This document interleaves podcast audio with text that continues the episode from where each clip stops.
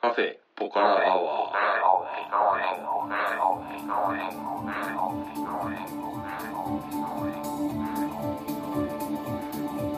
カフェポカラアワーこの番組は群馬県内某所にあるカフェポカラを舞台に私店主のたけしと常連客哲司さんがお送りする番組です哲司さん今日もよろしくお願いしまはす、い、よろしくお願いします。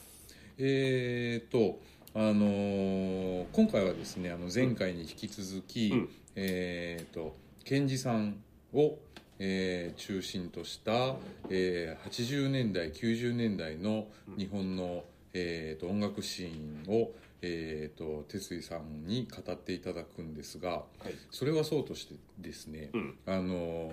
最近、うん。あのー僕やっと体調が良くなりまして。はい。あの冬場の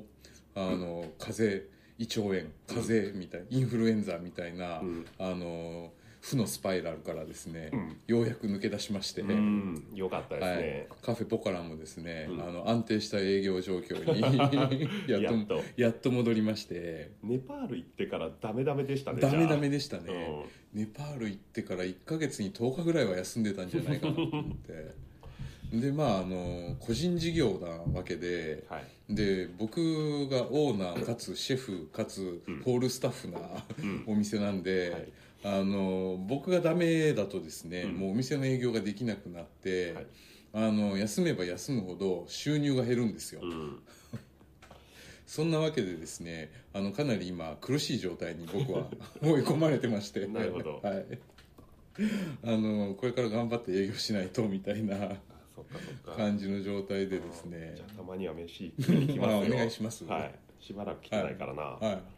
い、であのー最近あの僕また結構新しい音楽をうん。あのあまあ新しいって言ってもその自分が今まで聴いてなかったジャンルというわけではなくて、うん好きなジャンルで、うんあのーまたちょっと深く掘り下げていくみたいな、うん。あの動きが自分の中で出てまして。うん。っていうのはあの今よくお店にあの来てくれるお客さんで、うんあのねすっごい音楽詳しい人が来たんですよう。ん。で、まあ、その人もあの話せば話すほど、うん僕と同じようなうん。あの趣味音楽的な趣味の人で。うん。でまあ、ジャズソウルファンクブルース、あのーそういうあのブラックミュージックにですねうんすごく詳しくて、へあのー正直、まあ、音楽詳しい人って多分すごくいっぱいいて、うん群馬にももちろん僕より詳しい人はうんたくさんいると思うんですけど、え。うん。あのー群馬でですね初めてですね僕が出会った中では。うん自分よりも深くあのブラックミュージックについて、あの知識がある人、うんもうすごいあのいつもお話を僕は拝聴するみたいな感じでですね、うんああそうなんですかあの僕らよりだいぶ年上の方でうんいくつぐらいですか、えっ、とね50代半ばくらいだと思うんですけれども、であの50代半ばくらいだと、うんその70年代80年代、うんを東京で過ごしてて、うんその僕らが好きだったジャズミュージシャンとか、うんファンクミュージシャンとかが、うんそのまあ、現役バリバリでうん日本公演とかであの来てたのを、うんもう軒並み見てるんですああよ。羨ましいではすいね、はいでうわすげえ羨ましいっすみたいになって、うんであのーその方がですねあの自分が所蔵してる、んあの CD をうん結構僕に貸してくださるんですよ、おーであのどれもこれも僕が聞いたことないやつばっかりで、うんでもちろん知ってるアーティストだけれども、うんあこのアルバムは聞いたことないみたいなうんやつをうん「だろう」って言いながら うん貸してくれるんですよ。おーなるほどはねいたけしの力量を知った上で のはいはい、これはお前知らないだろうみたいな感じでチョイスしてきてくれておーそれがすっごい嬉しくてうんそれでもう貸していただいた CD を、うんあの片っ端から夜聞くみたいな、うんそういうあのああの最近生活ですねおーはいいいですねまたなんかちょっと自分の中でうん音楽聴きたい、うんあのっていうエモーションがこうんうまたちょっと今上がってきてて、季節も暖かくなりつつですそうねですよねはい、モチベーションもだんだん上がってきて、うんうん正直ね1月終わりとか2月とかの,、うんあのクソ寒い時期って、うん俺もう店辞めたいなと かそういうことも考えるわけですよもう寒くて寒くてみうんたいですねな、わかりますよ、はいうんうんまああれですね春っていいっすねそうですね、はい今日本当暖かかったですもんね、はい今日は本当に暖かくてよかったですうね、んあの風がもうあんまり冷たく感じないっていうのが、うんあのー今日はなんか春一番が吹いたみたいで、うん風はすごい強かったんですけど、うんもうなんか真冬みたいな、うんあのー人の体温をそぎ落とすような風 はもう吹かなくて、うんそうですね、はい、ああやっと春が来たって今日思いましたね、うんちなみに今日は3月の1日ですはいね、はいうん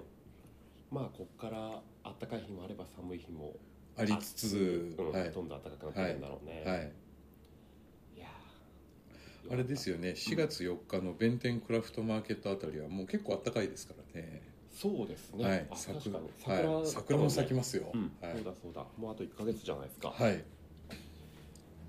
コマーシャルしときま すかそうですね4月8日日曜日、うんえー前橋市弁天通り商店街あのこれはレトロなアーケード街なんですけれどもアーケードの商店街において、えー弁天クラフトマーケットというイベントが催されますえー、と群馬県内外の、えー、と手作り、えー作家さんといいますかですねあのハンドメイドのクラフトマンたちが集まってくれてですね自分た自分の作った作品をあの売ってくれるというあのイベントですねであとあのご飯屋さんも何軒か出店する予定ではいあのカフェポカラもあの僭越ながら、うんあの出店の隅っこに加えていただくと、いやいや主催者じゃない主催ではい ちなみにはいここからは何を出しますか、えー、とちなみにポカラはね、えーとまあ、順当にいくとうカレーカレーロールっていうのが鉄板なんですけどカレーロールはいそれはどんなえー、と油でねちょっと多めの油で揚げ焼きにしたうん薄焼きのパンにですね、うんえーサラダそれからカレーがロールされてるっていう、とちょっとオープンサンドイッチ的な食べ物なんですけれ北どサもンドみたいな感じですかあーそれにちょっとイメージとしては近いかもしれないですね、うんうんはいうんそうかなやいいやいやいやいやいやいやそうじゃないですかピタサンドはあの薄焼きのピタがうんこう半分半分というかあの真ん中がこう空洞になっててこうこういうあのー中に物が入れられる形状になってるんですけど、うんそそうですねこにこう具を入れるじゃないですか、うん僕はこう1枚の、うんえー、と薄焼きパンをうんくるくるくるって巻くかうら、んそうなんどっちかというとクレープ状ですよクね、レープまあまあそう言えなくもないですね、はいまあ順当にいくとそのメニューなんですけど、ううんちのあの鉄板出店メニューなんで、うんでももしかしたらあの他のものに変更される可能性も、ちょっとねあの出店メニューとして何種類か考えてるものおがあるーんなるほどで、うん他のものになるかもしれないですね、うんあのー結構候補としてはカレーロール以外に、あの中華がゆとか、おおー、はい、あの香港スタイルの中華がゆってういんうのもあって、うんうんそれだとかあとはねあのカレーうどんっていうのもあるんですあよあねなるほどね、はい、あーいいですね、はいその辺になるんじゃないかなと思いまうす、んはないる、ほどじゃあは4い月4日皆さんお越しください、はい、えっ、と午前10時そうですね、はいオープンの、うんうんえっ、と午後5時まで5時まではい開催ということではいあの皆さんあの当日はあの天気もああのアーケード街なんだもんで雨が降っても大丈夫なんですよね、そうですねはい、うんであの近くにあの、まあ、有料ですけれども駐車場もありますんで、うんえー、とぜひ皆さんお越しくださいはいよろしくお願いします、というわけで、うんあのここからは前回の続きですねそうですねまあ賢治さんけは現八田賢治さんという方はいを中心に、まあ当時のバンドシーンを振り返っていこうじゃないかというはい、まあ、僕もたけしさん僕にとってもたけしさんにとってもはい、割とリアルタイムじゃないもうちょっと前前ののお話ですね、はいはいで前回まあ賢治さんが札幌から東京に出てきてないのか札幌でえっ、とオムニバスに収録されあでない違うですね、うん、えっとあシングルを、うんえー発表した発表したっていう、はレオスター8っていうシングルを発表したという感じですね、で時代は1年経って、はい1985年です、はいえー、と僕は小学校6年生ですねああってことは僕は小学校3年生ですね三まだパンクのパの字も知知ららないないはいチンコに毛も生えてない 俺も生えてなかったかなどうだったかな覚えてないな俺小3だから生えてないですねまだね ちなみに小3の時ってなんか音楽聴いてました聞いてないっすあはいまだその前ですね、はいそうですねん僕は小6なんでねちょっと色気づき始めあてましたねーあの多分初めてあーはい自分でこれが欲しいっていうんで、うーんレコードを買っおーた前も言いましたけど、はい CCB の、はいロマンチックが止まらない」はをい確か買ったはいのがこのぐらいの時期だと思うんですけれども、うんまあ、そんな時に賢治さんはですね、えーまたウィキペディアから引用させていただきます、えーファーストアルバム「ブラボージョニーは今夜もハッピーエンド」をパンク雑誌「ドール」が主催するインディーズレーベルのシティロッカーよりリリースインディーズ御三家と言われたラフィンノーズザ・ウィラード有頂天などとともにはい当時のインディーズブームに乗りはい後のビートパンクや青春パンクブームの先駆けとしてはいインディーズシーンで人気を博したとありますねあー今、うんドールってでこの雑誌知ってます知って ますよはね、いはいこれ90年代にもありましたもんねはいありましたねうん僕もドールは結構愛読してましたね、あーあのー僕が昔に20代の頃に、うんあの在籍してたバンドのうんベーシストがですね、うんあのもともとパンク上がりの人でですね、あのドールに記事が載ったことがあるって言って、あその人のなんか、はいはいいやその人がうん僕と一緒にやる前に、うんあの地元でやってたバンドが、うんあのドールに乗ったことがあるって言って、うんでそれでその時のドールをうんすごい大切に持ってて、うん見せてもらったことがあるんですよ。 いい話です ね、はい、そうですよね僕らの時代はいろいろあまあそれはでも後でいっかまあドールは本当にパンク雑誌の元祖みたいはない感じでしたよね、はいてかこれしかなかった、はいうん、って感じで、うん、そこのレーベルからファーストアルバムを出したんですようーんでこれがねはいえっと限定300 3000枚ほう少だったならいしくて少ないですね、うんはいでまあ僕ら僕が聞き始めたその90年代前後はいで、はいもう再発されてなくてあでアナログのその LP あはがいは中古相場い、はでい、 3万円、ああもうだってかなり3000枚じゃかなりレアですよねそうですねまあその後メジャーデビューしてちょっとまた、はいうん、売れたバンドのファーストはい、はいなんでうん本当にちょっとこれは手が届かなくて、うそのん90年代前半のはケンジ大好きな僕も、いはいこれを聞くのはねだいぶ先になりますね、ねなんで聞けたかっていうと、はいさっき言っ僕に献上を教えてくれた田辺さんという方が、はいえっと彼は高校卒業した後に専門学校行って就職したんですよ、はいだからだから何年だろう90年代も中頃ぐらいなのあかーなうんそのぐらいに彼が就職して、はいその初任給だったかなんだかは忘れたけど、はいそこで給料もらって、はいそのレコードを中 古で 買ったんですよ。涙が出るような話ですね だよね。はいで僕もカセットテープに落としてもらもっらってそこでようやく聴けたっていうはあ、うんまあ当時の時代としてはね、うんまあインターネットもないしそうそうそう YouTube ももちろんないわけですから、うん聞けないですよ聴けないんねですよ、うん、3万円ってすごいよねすごいですねうんで結局この「ブラボージョニーは今夜もハッピーエンド」っていうアルバムがはい2008年に初 CD がおー2008年って言ったら10年前10か年前ですねでも発売が85年だから、は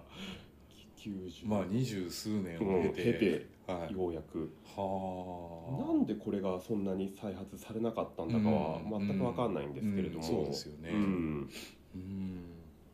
でまあこれがねはい賢治さんの言っちゃ悪いけど全キャリアの中ではい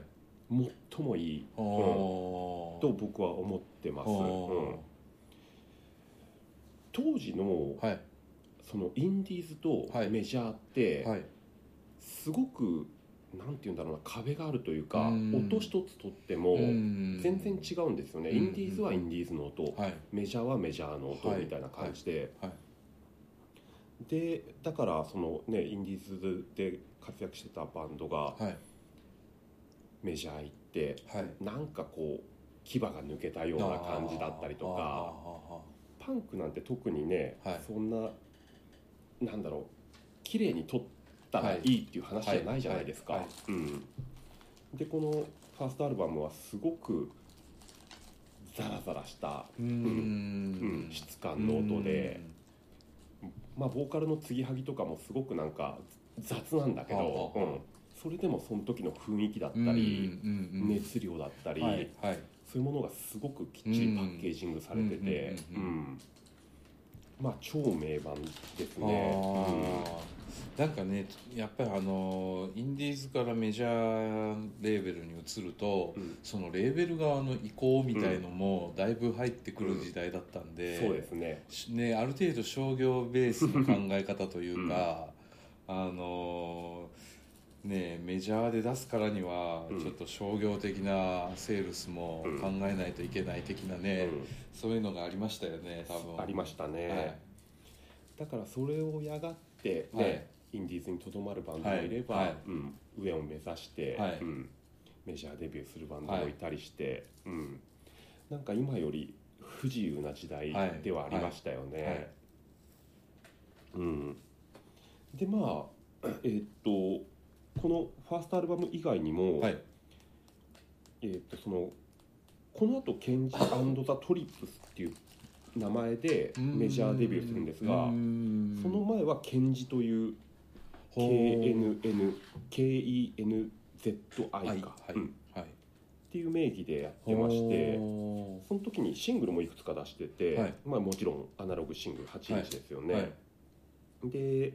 85年にケンジこれはケンは KEN ではいジは地に点々のカタカナでケうーんンジというこれ4曲入りのほーうやつですねで86年に「オーマイキャット」ほーほーうんで80同じ86年に「クレイジーサマー」はいっていうのが、うん、全部アナログで出てます、うんでこれは、えっと89年にはいリリースされたアルバムの84から86アーリーシングルスっていう感じでうんそれは後にそのインディーズ時代のシングルをまとめパッケたージングして、うんはい CD はいはいとして発売されていはいはいてこれは容易に僕も当90年代に入手できて、ううんん聞いてましたけど、うん、この辺もねすごくいいですね、うんまあだからそのデビュー前のはいその検事名義のはい時代がとにかくまああー最高というかもう早熟の天才みたいなじ感じで、うん、若きパンクヒーローみたいな、はいはいうんはい感じでしたね、あー うん、もちろん僕はその時代を体験してないんで、はいうん、後追いなんですけれどあーも、あーちなみにこのファーストの「レオスター8」っていうシングル版8インチ、8インチだよねあーはいはね僕も8000円ぐらい出してほー後から購入しましたねほーいまだに持ってます、へえうん、でまあこの辺ので言うと、はいさっき言ったその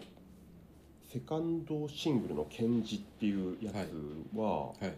スペシャルサンクスとして、はいえっと、リップクリームのボーカルのジャジャさんっていう方の名前が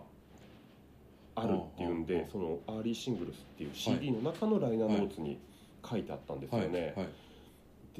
で僕もリップクリーム超大好きで、はい日本のジャパコアシーンの中はいで最も大好きなバンドのおーボーカルなんですけれども、はいそのハードコアバンドとはいケンジさんがねこうつながりがあって、はいはいどういうふうにサンクス手伝ってもらったのかわかんないんですけれども、その辺のなんというか人脈というか、つながりがうん興味深いなと思って、うんケンジさんはどっちかっていうとその、はいハードコア色はないんですよ、うんラフィンノーズは、はいハードコアを通きたパンクバンドって感じでほうほうほうほうほ例えばファッションにしても、はいまあ、ライダースジャケッうトはいだったり、髪の毛をツンツン買ったり、はいまあ、ライダースに秒を打ったはいりとか、はいっていう感じなんだけど、はいケンジさんはえっと普通に T シャツに、ほうほうでボロボロのデニム履いて、はいはいコンバース履くほうみたいな感じのあーちょっとスタイルがうんそうラフな感じなんですよねだからはいハードコア感は全然なくて、はいうん、そんなパンクパンクしてる感じでうも、うんんなく、うんその辺のファッションも後のねそのはい90年代のリンドバーグだったりとか、あーはいうんまあジュン・スカイ・ウォーカーズだったりとか、はいはもう多分うんああなるほどはいはい流れを継いでると思うんですよ、なんかボおーダーのロンティー着たりだはっいたりとか、懐かしいそうそうそんな感じでねでもそういうハードコアの人との人脈はいともつながりがあったんだなと思ってうんそこは面白いなと思っててでこの間ライブクールフールに行ったじゃないですか、はいそしたらなんかケンジさんが「今日はなんかすごい人が来てるんですよ」って言うんではい MC で言ってて、はいはいえっと「ローグのドラムのリュウさんです」って言ってほ「ローグは分かりますかうあの群馬県出身のそうですね、はいえローグもあれですよねど僕より多分上の世ーそう代でのすねはい人たちがハマったバンドですね、まあボーイかローグかうんうんみたいな感じで、うんうんローグの方がちょっと先ですかねその後ボーイって感じですかえねっとね一応ローグが82年結成の85年デビュー、はいでボーイはえっとねボーイ81結成で82デビューだからああボーイの方がちょっと早いちょっと早いっぽいですねあうーん、うん、でそのリュウさんっていう方は、ケンジさんが上京した時に、はい東京ですごくお世話になったらしくて、おーううんん、でまあそのドラムの人が来てて、ではい最後アンコールで1曲やりましょうよみたいなんではい強引にドラム叩かせて、 セッションして終わるっていう感じでローグも今活動してますよねしてますねはいあのボーカルの奥野さんですかね、あの人が、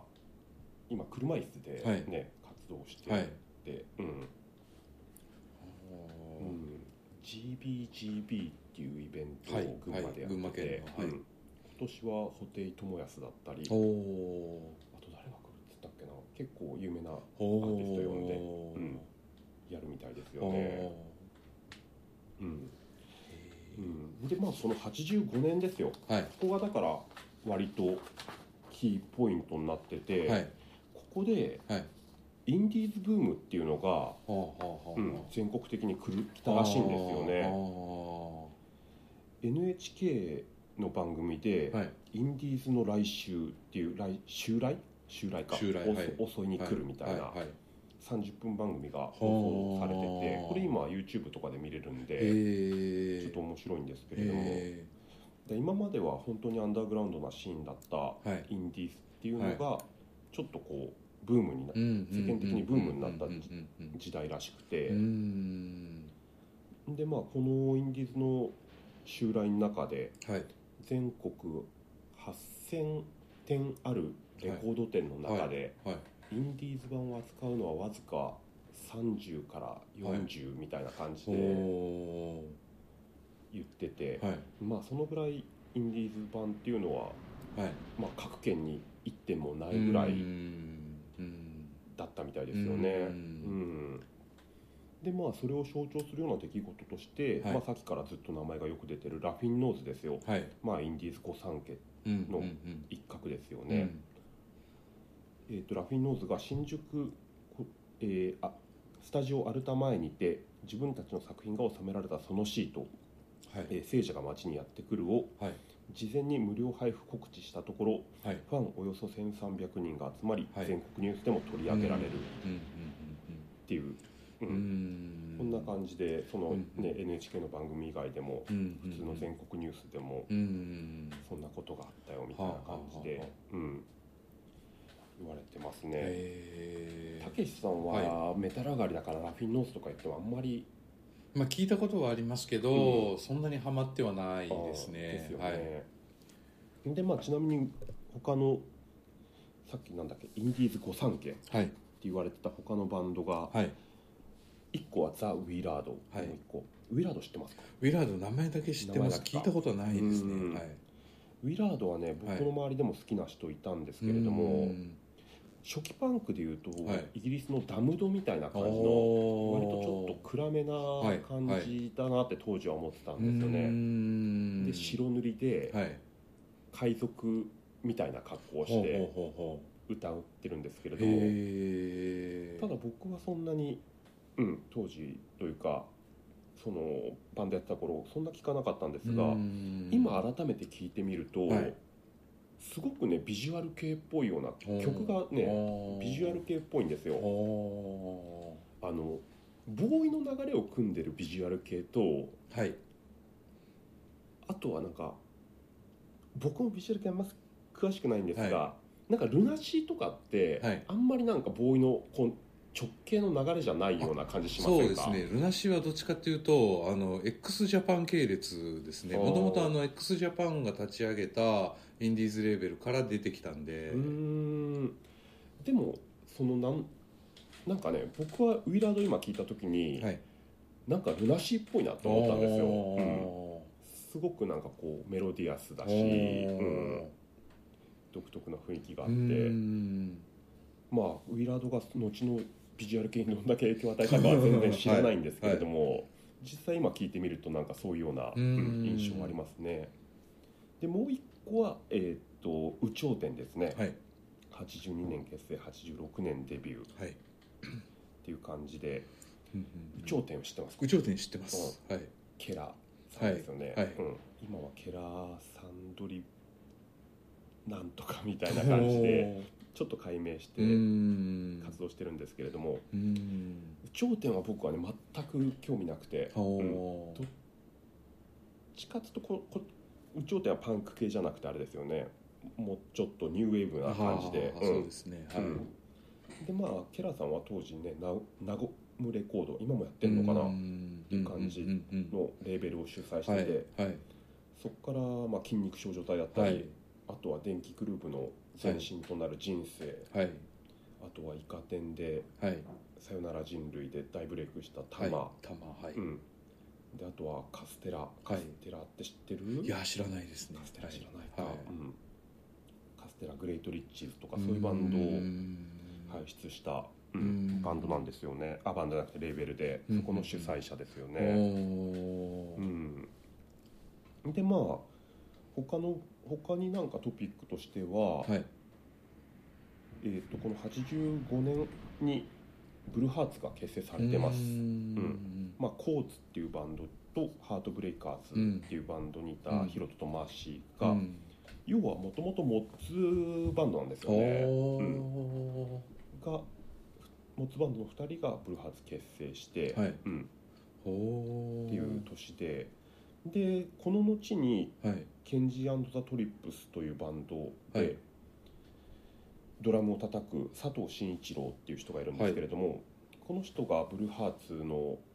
その梶君が正式加入する前にドラムを叩いてました、おーうんでメンバーにも誘われてたらしいんですけれども慎一郎はブルーハーツじゃなくて、はいケンジ・トリップスを取ったおーとおブルーハーツを取ってたらーはい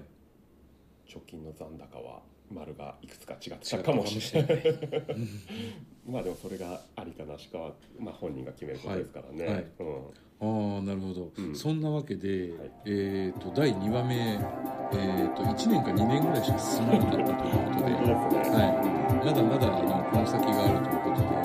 えっ、と次回も引き続